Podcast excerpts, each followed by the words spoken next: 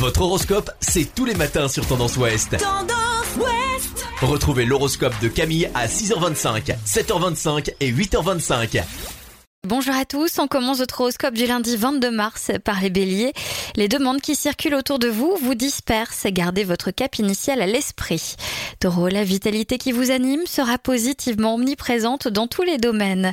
Gémeaux, votre imagination est débordante et des idées audacieuses surgissent de votre esprit en ébullition. Cancer, il y a de l'agitation dans votre vie amoureuse, autour de vous les événements se bousculent. Les lions, la communication se crispe à nouveau, attention aux malentendus, vos messages ne seront pas forcément toujours bien perçus. Vierge, vous bénéficiez d'une bonne intuition et de beaucoup de bon sens pour gérer des situations parfois confuses.